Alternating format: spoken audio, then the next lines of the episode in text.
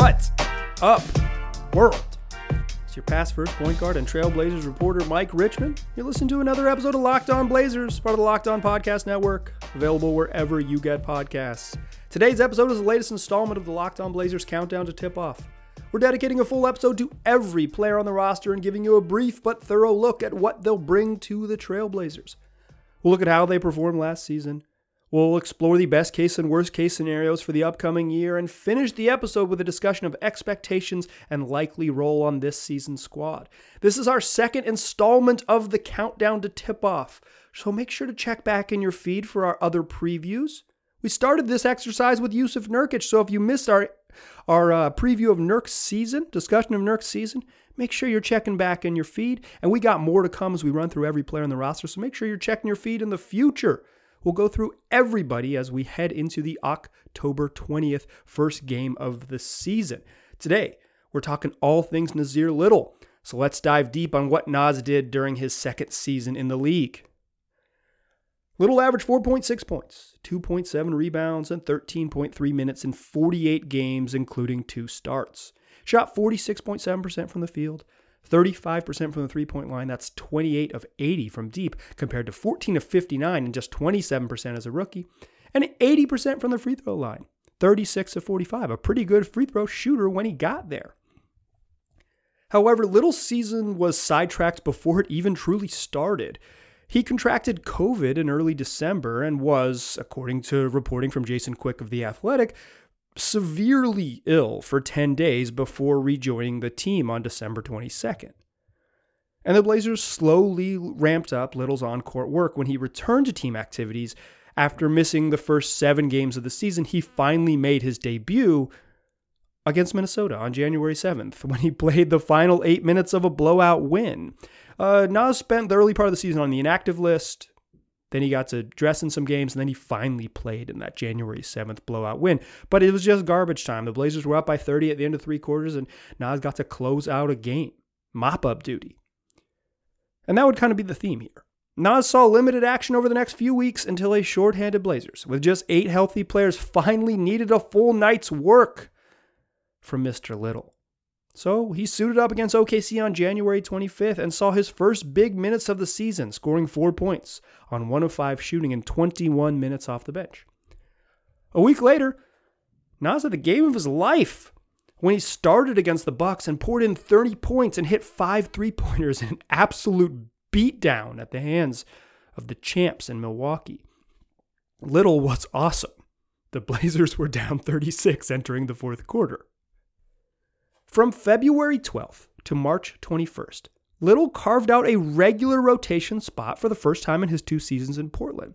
During this 18-game stretch, he averaged 5.7 points and 2.7 rebounds, playing 14.6 minutes per night. He shot 44% from the field, 33% from 3. That included his second best game of the year, 18 points and 5 boards in a 32-point loss to the Suns. Then, after that stretch, as the Blazers got healthier and when Norman Powell joined the roster and the rotation kind of got reconfigured, Little was again kind of knocked out of the rotation. But there was this brief run in mid-April where Little got some playing time at shooting guard, earning time with his defensive energy and that intriguing length that he possesses where he could guard twos or really any primary ball handler. He was taking that assignment. 6'6" with long arms and quick feet. He had real potential. But Terry Stotts quickly abandoned that plan, and Little was again relegated to garbage time.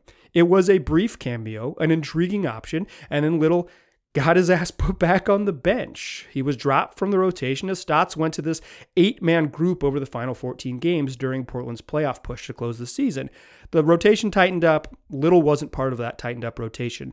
You could make a case that he deserved to play more before that, but over the final 14-game stretch, I think it was clear the Blazers absolutely needed to win, and they were going with their best group. That group didn't include Little. The problem was that he didn't get enough opportunity prior to that, more so than he didn't get opportunity at the end. And Little was a non-factor in the playoffs. He got, when he was dropped from that sort of, here's what we're going to do, playoff push rotation, it was clear that he wasn't going to be part of the postseason. And he just wasn't. He played 9 total minutes across 3 games, all during garbage time stints when the game was decided. A blowout win, a blowout loss, and at the end of game 6 when things were out of control. The story here for Little is mostly about opportunity. He didn't have it or didn't earn it, and then when he appeared to earn it, he didn't have it again. 48 games, 48 appearances in 72 games is not enough to really know what Little can do. There are flashes of production and intriguing skills, and then there are moments when he looks like a young player still figuring out who hasn't had a bunch of opportunity to figure out at NBA game speed. So what I want to talk about in the second segment is the best and worst case scenario for Nassir Little in year 3. Moving on from what we saw in year 2 to what might become in his third season in the NBA. So that's what we'll do in the second segment. But first, let's talk about DirecTV. Does this sound familiar? You got one device that lets you catch the game live, another that lets you stream your favorite shows. You're watching sports highlights on your phone, and you've got your neighbor's best friend's login for the good stuff.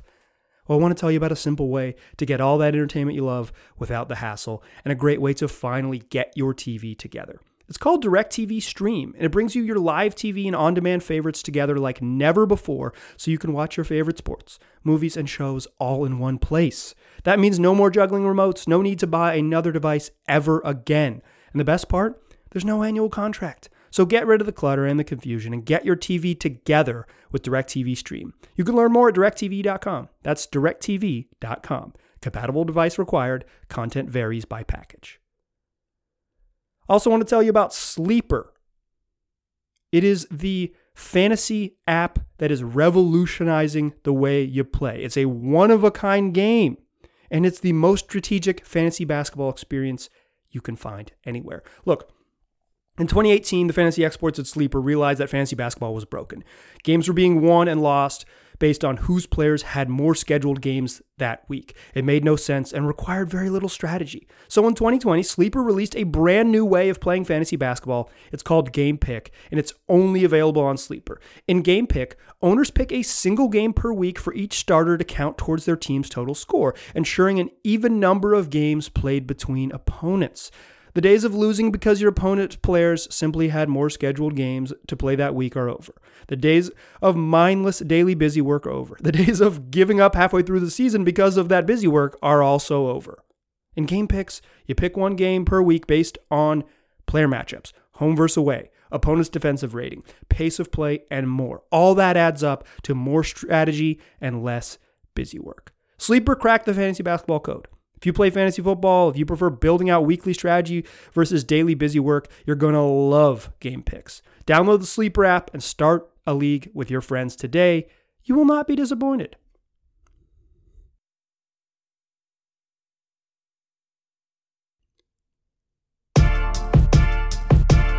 All right. So we talked about Nassir Little's 2020-2021 season, his second in the league. But now I want to look ahead to the future, talk about his best case and worst case scenarios. We're doing this for everybody. These are supposed to be the polar outcomes, the best, absolute best scenario and the absolute worst case scenario. But they're without injury and within reason. That means that we're not talking about injuries and hardships and those things. We're talking about on-court production that would lead to the worst case or best case scenarios, and we're talking about things. Outcomes that are within reason. Everybody's best case scenario is that they win MVP and finals MVP and they get named mayor of the city and et cetera, et cetera. But we want to make these reasonable best case scenarios based on what we know about the player. Within reason, without injury. Let's get into the best case scenario for Nassir Little. The best case for Nas is that we aren't talking about what role he might deserve because he's good enough that he seizes a full-time job immediately and plays every single night because he's too good and too helpful to leave on the bench. The best case scenario is that the shooting improvement he showed in brief moments in his second season is real.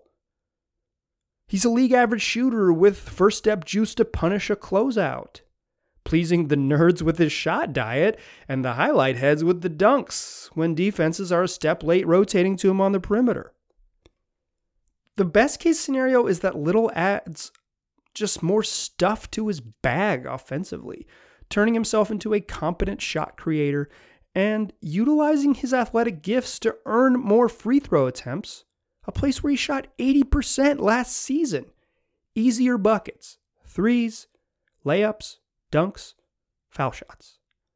The best case scenario is that Nas is easy to insert into the lineup because he can play shooting guard along with both forward spots. He's capable of guarding 2 through 4 thanks to his combination of size and speed.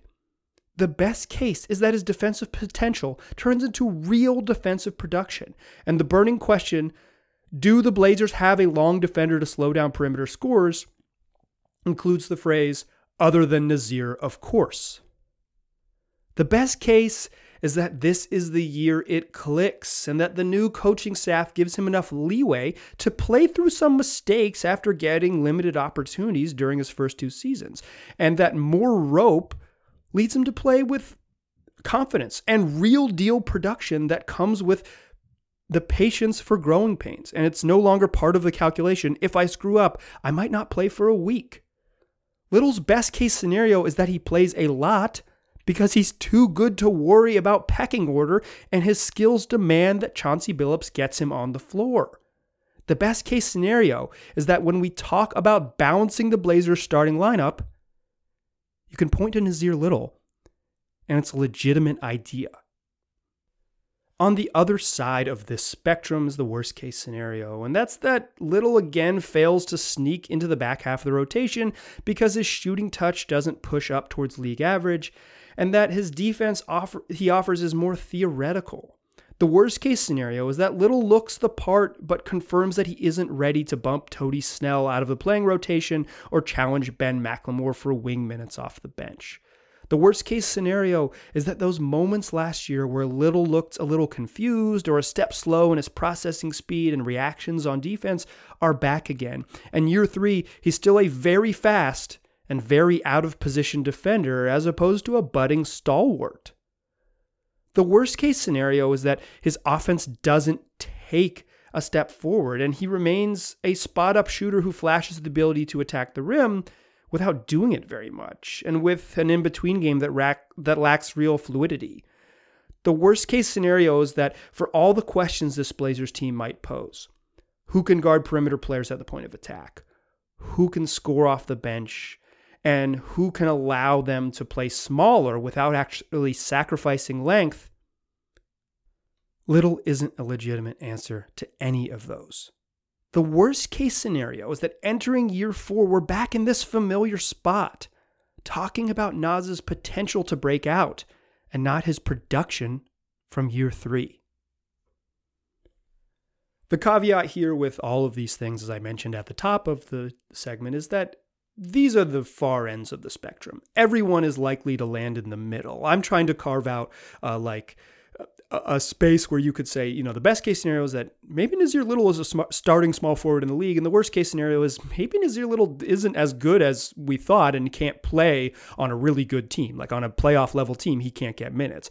He's much likely to fall somewhere in between NBA starter and not a non-rotation player, right? Like that's why we're creating these polls.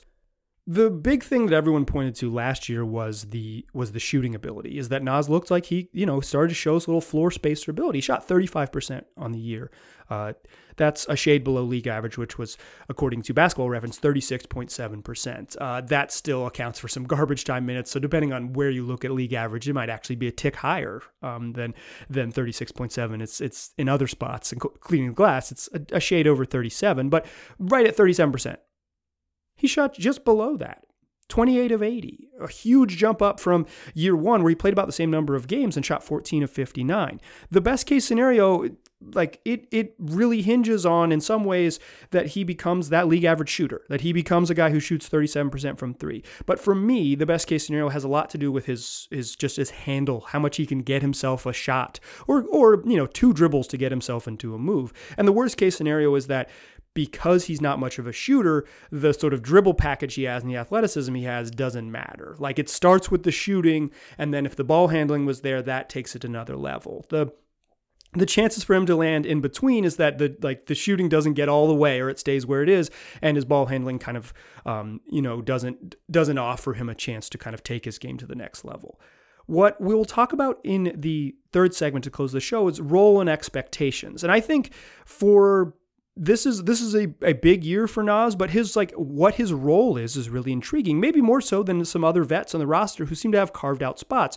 Nas has a question mark heading into the season. So what I want to talk about in the third segment is what that role might be and what my expectations are for Nas as he enters his third season, a crucial one in the league. But before we do that, let me tell you about Bilt Bar, the best tasting protein bar on the market. That's what it is. That's what they're doing. They're making delicious protein bars. Coming in so many delicious flavors like cherry barcia and mint brownie, double chocolate, salted caramel, or my personal favorite, cookies and cream. If you don't know what you like, I suggest that you get a mix box. You'll get 2 of each of their 9 flavors. Try all of them, find out what you like, and order more from there. You're going to like them. They got a wonderful texture. They're all covered in 100% chocolate. They really are the best tasting protein bars I've ever had. But more than that, they pack a punch. 17 to 18 grams of protein.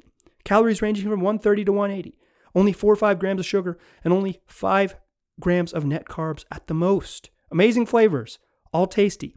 All healthy. So go to Bilt.com. Use the promo code LOCKED15. You get 15% off your order. That's promo code LOCKED15 for 15% off at Bilt.com. Also want to tell you all about BetOnline.ag. They're back. Better than ever. They actually didn't go anywhere, but they got a whole new website that's easy to use, updated interface. You can get in all your bets, and it's a good time to get in all those bets because pro football, college football are here. If you want to spice up your weekend, why don't you go to betonline.ag? You can do that on your mobile device or your computer. Play some bets on football games. You could sign up today using the promo code NFL100. You will get a 100% welcome bonus. That's double your initial deposit, dollar for dollar, how much you deposit on that first deposit just for signing up. So use that promo code NFL100. But if you don't want to bet on football, college or pros, there's basketball and boxing and baseball and your favorite Vegas casino games. So don't wait. Go ahead and take advantage of this offer and all the amazing stuff that they got going on at betonline.ag. That's BetOnline, your online sportsbook experts.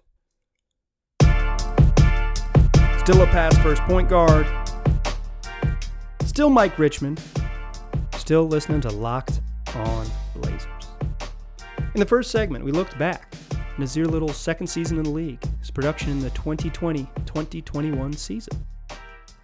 In segment number 2, we talked about best case and worst case scenarios and why Nas is likely to fall in the middle. The ideas we're creating the polls, and where he swings on the pendulum will just determine how successful the season is. Everybody's likely to land in that gray area. But what I want to do to close out the show is talk about role and expectations for Nas. This is kind of the format we're using. This is the format we're using for all the player profiles. So, season review, best and worst case, and role and expectations. And for so many dudes on the roster, Damian Lillard's going to start at point guard. CJ McCollum's going to start at shooting guard. As we did in the first player preview, Yusuf Nurkic, he's the Blazers starting center, but I think Nas has real questions about what his role might be. So as I'm recording this, here we are in September, before the preseason, before training camp officially starts, and before we sort of really get going with preseason games, this is my guess on what Nas's role might be. Obviously, it's all subject to change, but here we are. I think he is the 9th man off the bench to start. And I'll lean that he opens the season ahead of Tony Snell on the depth chart. I think it was a good sign that the Blazers held Nas out of Summer League. It was a vote of confidence from the organization and from the coaching staff that he didn't need any more fine-tuning in the lower-level basketball of Las Vegas. I also think that Nas is a Neil Olshay draft pick, and he's entering a crucial third season, and that the president of basketball operations for the Portland Trailblazers is going to want Nas in the lineup to see if the draft pick was right. Neil's going to want to know if he got it right because he believes in his guys. He believes in the pick, and Nas was at one time heralded as a likely top 5 pick in the NBA draft who dropped all the way down to the 20s in Portland. That doesn't mean that Nas has a guaranteed role for 80 games a la Noah Vonley, but I guess it means a real role on night one and a chance to prove he belongs or definitively show that he isn't quite ready yet. I expect Little to also play this sort of amorphous role of can shoot a little bit and can guard a couple spots, meaning finding him minutes should be relatively easy because he can serve multiple roles. Like if you need him to guard twos, you can just throw him on there and he can play floor spacing power forward on offense and guard a shooting guard on defense. Or if you need him to guard a four, he can, you know, play up, but he doesn't have to like set pick and rolls or whatever on the other end, like set screens on the other end for pick and rolls. Like he can function different ways on different sides of the court. Like a true versatility is not like being able to play, I am small forward, I am power forward. It's amorphously move between those during the game because basketball is improvisational. And the ability to do that is what I think will allow Nas to play more. I think he's going to get opportunity, and I think he can prove himself that he's capable with those opportunities. And with those expectations, with the idea that I think he's going to be penciled in for, let's try to get him on the court right away. He'll be part of the 9-man rotation to begin the season, absolutely. And that I think his defensive potential allows him to be maybe more intriguing than some other options. And the Blazers, you know, held him out of training camp because they're like, this dude can, or held him out of summer league because this dude can play. I think with all those expectations I've set, I expect Nas to average career highs across the board fairly easily, surpassing that 4.6 points and 2.7 rebounds from a season ago. Just by sheer volume of opportunity, both in games and minutes, I assume this will be his best statistical season of his career by a wide margin. That's not a hot take. I think he's going to play more.